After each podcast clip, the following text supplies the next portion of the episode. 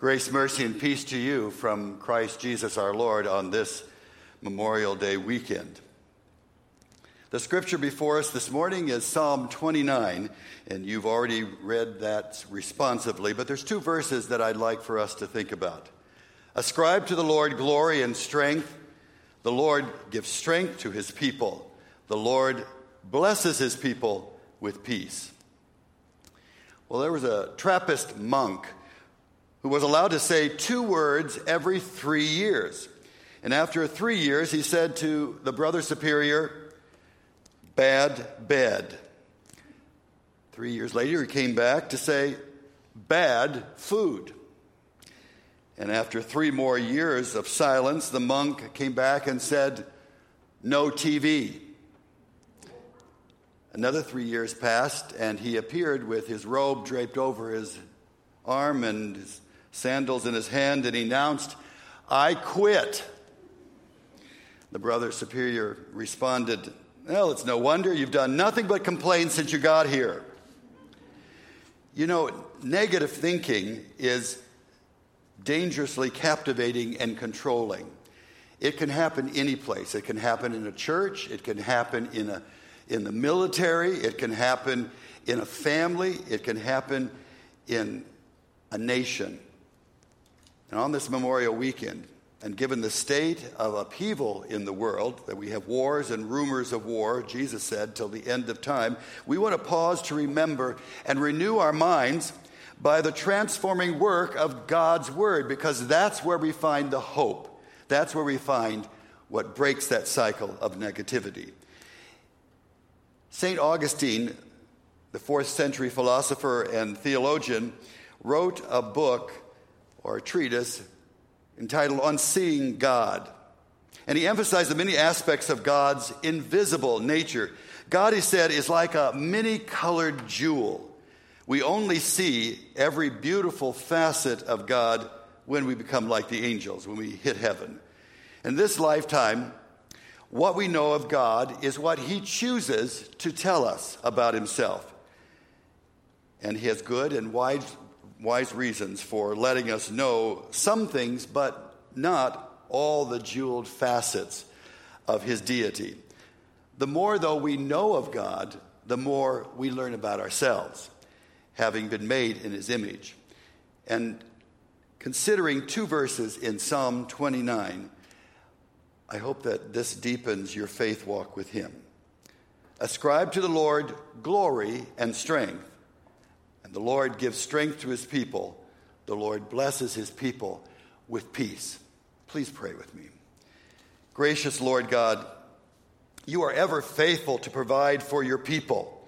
And we come today needing that kind of provision. Cause our hearts and minds to be open to receive your word and may it accomplish what you desire because you are the completer of all that you start. We ask that all of this might bring glory, the glory that's due your name and your name alone. It's in Jesus that we pray. And all God's people said, Amen. Well, it's 1868, three years after the Civil War, in which 750,000 soldiers died.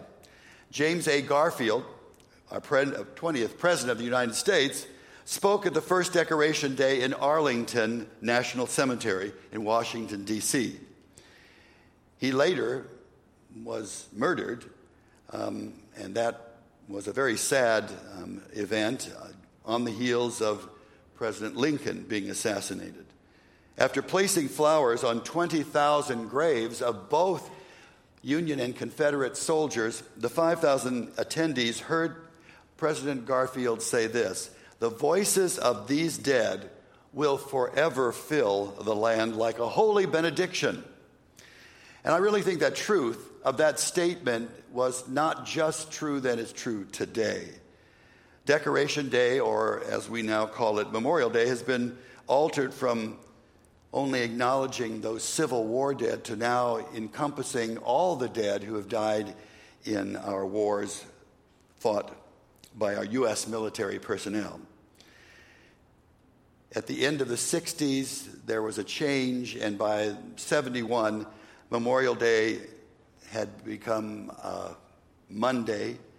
And when that happened, all the celebrations up to that time in little hamlets and little towns across America, speeches and parades and ceremonies and visiting graves to mark the beginning, um, beginning to mark all of those who have been lost, now had become um, the beginning of summer and the Indy 500. And it signaled a frenzy of kinds of activities, of people and pools and parties and barbecues and all kinds of outings. Places where people should see the creation of God and reckon with Him.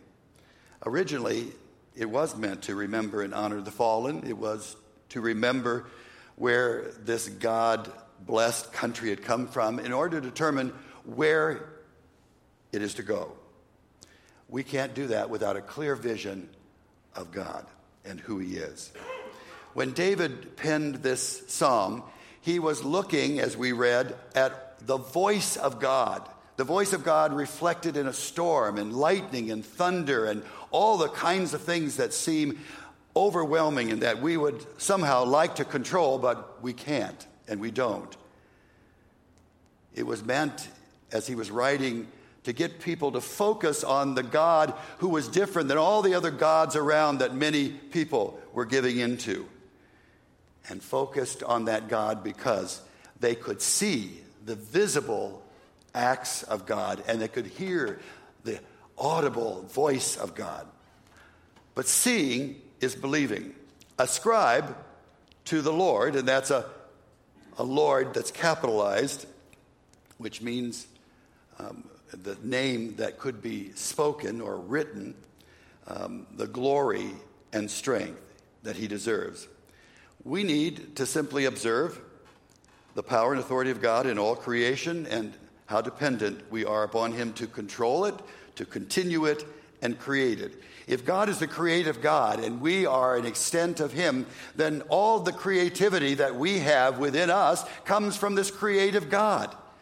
And it should move us to understand, seek Him, and know who He is. We're encouraged as well to give it up to God.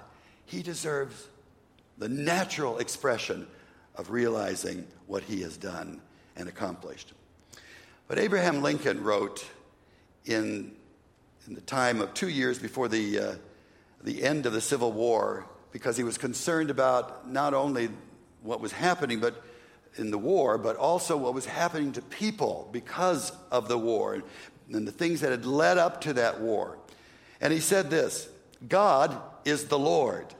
We have been the recipients of the choicest bounties of heaven. We have been preserved these many years in peace and prosperity. We have grown in numbers, wealth, and power as no other nation has ever grown. Sounds like where we are today. And then he says this, but we have forgotten God. We have forgotten the gracious hand which has preserved us in peace and multiplied and enriched and strengthened us. And we have vainly imagined in the deceitfulness of our hearts that all these blessings were produced by some superior wisdom and virtue of our own. Intoxicated with unbroken success, we have become too self sufficient to feed, to feel the necessity of redeeming and preserving grace. Too proud to pray to the God that made us.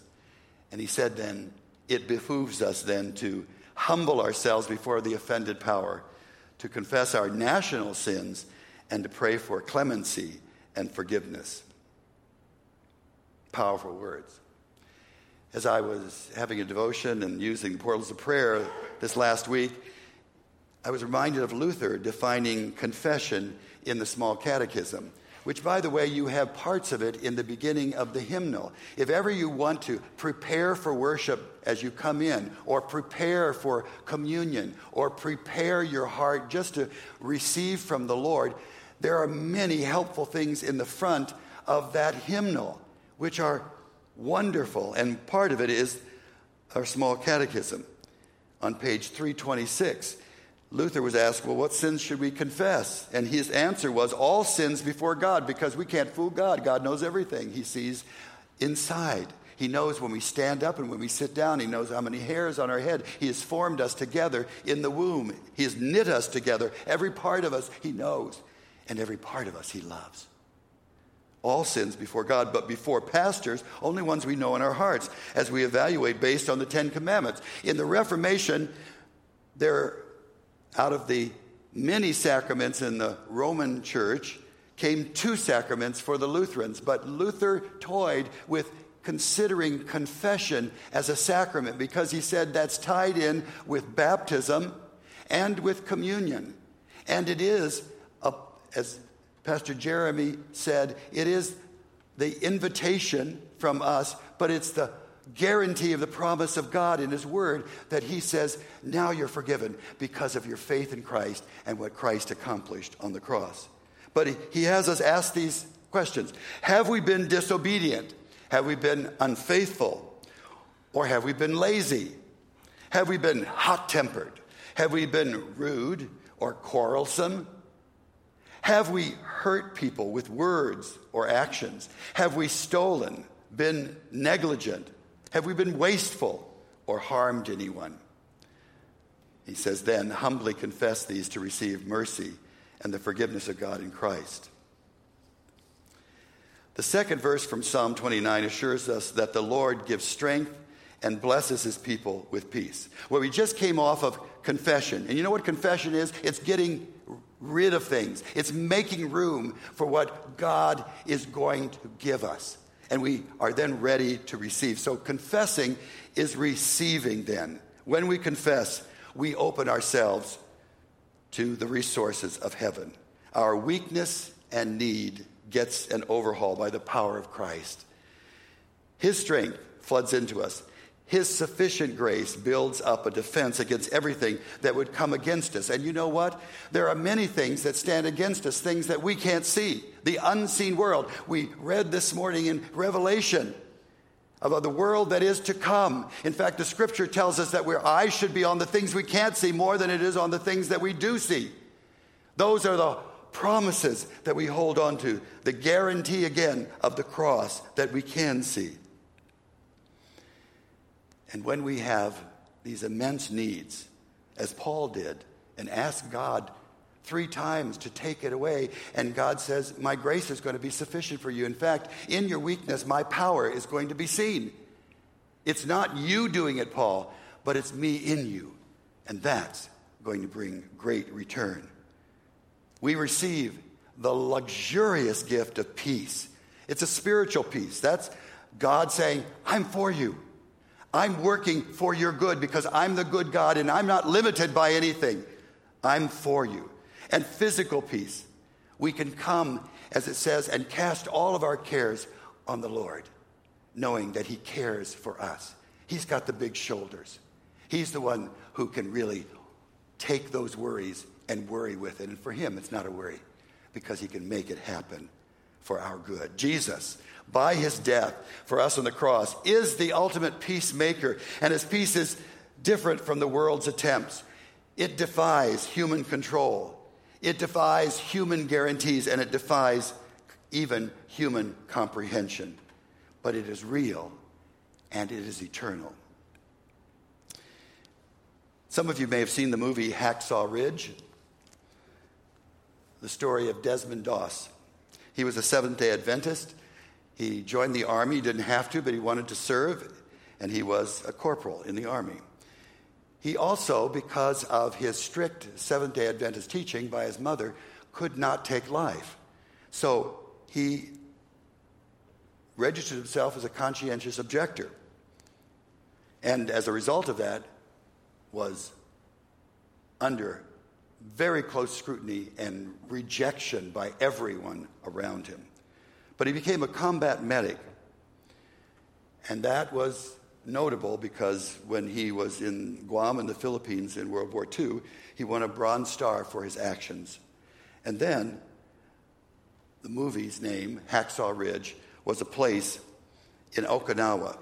And it was a very bloody battle. And it was exactly what it says a ridge our army went forward, and the Japanese came out, and we were overwhelmed with their attack. And everyone lay dead and wounded. Down below, the army thought everyone was dead. But up top on that ridge, there was one man doing his job Desmond Doss. He searched and found people alive.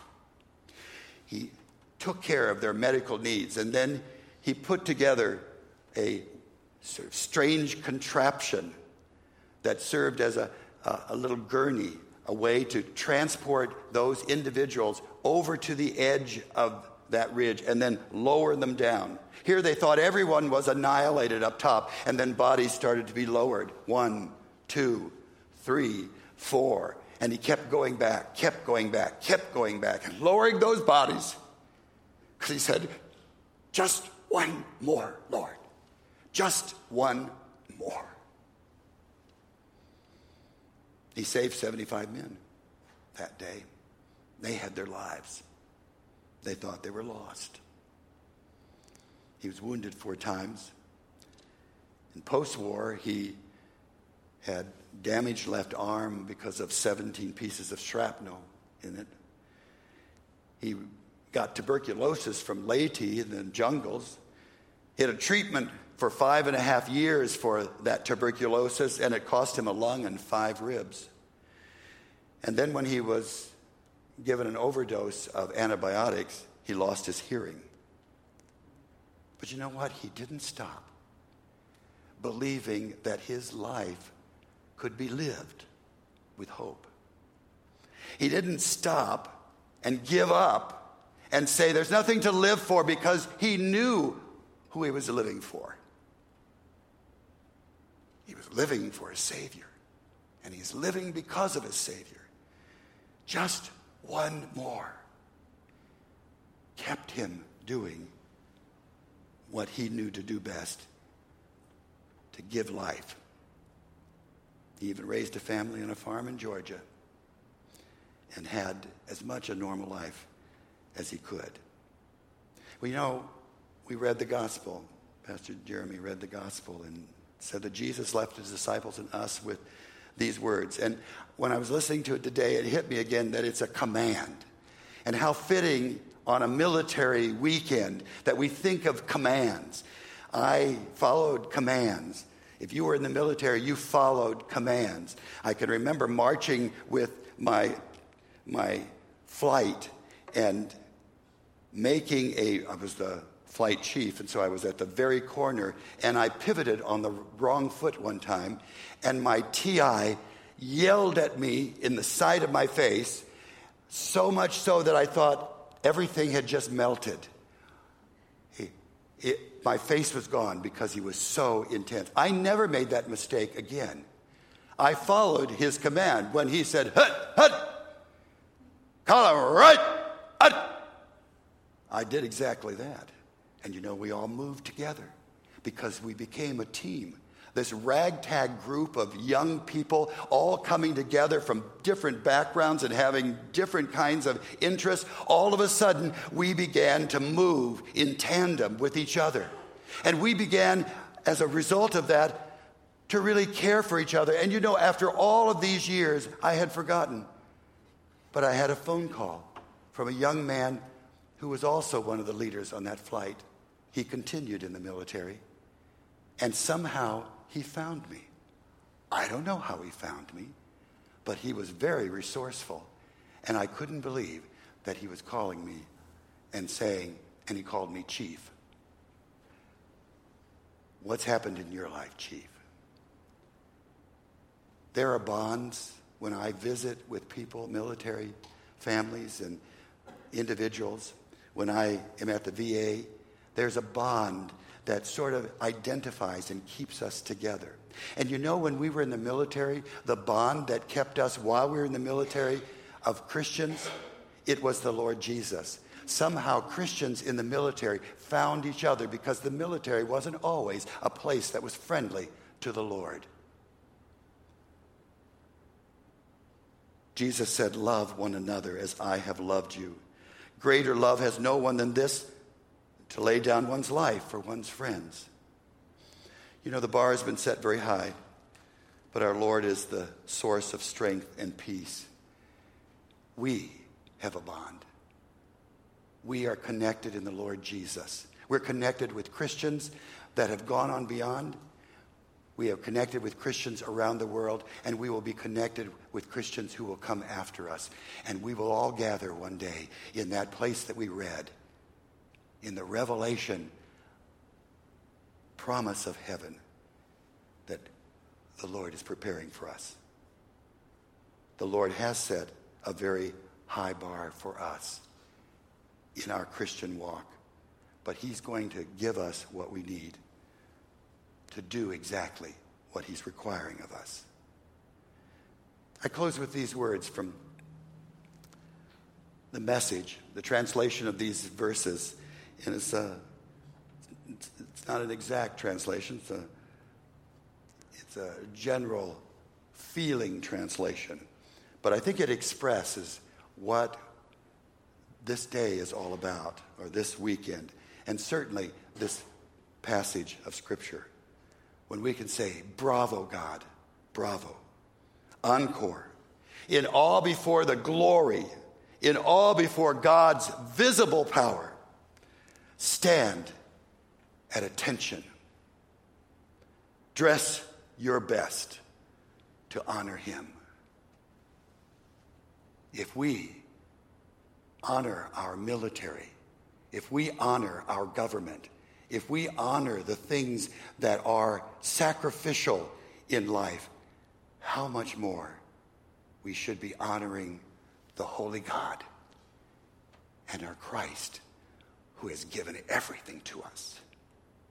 He encourages us to think just one more. See these pews? There's a whole lot more room for just one more, isn't there? Just one more. Sharing our faith, believing that God will use us and that our purpose, our life has purpose and meaning. Just one more. May you pray with me, please. Heavenly Father, we thank you that we are free. This is the land of the free because of the brave. We thank you for all of those who have come before us. And maybe we have not had any connection with the military. We have not had any connection with the kinds of things that others have experienced, but we know the sacrifices that have come through the military, and certainly for those all the way back to the founding of this country, individuals who were willing to give it all up in order that they might govern themselves in freedom. Under your rule, yes, acknowledging who you are, thanking you for your word, which has given them the form and the direction. And we thank you now for this place and for all who have gone before. And we thank you for all of those who are serving now. And we ask that we would remember, we would take time to thank those veterans, to acknowledge those veterans, and also to pray for those who are serving this great country. We thank you for your bounty to us, and may we be good stewards of all of this, giving you the glory and the honor and the praise, remembering that as we love one another, we are to love those because they need to know you. In Jesus' name, amen.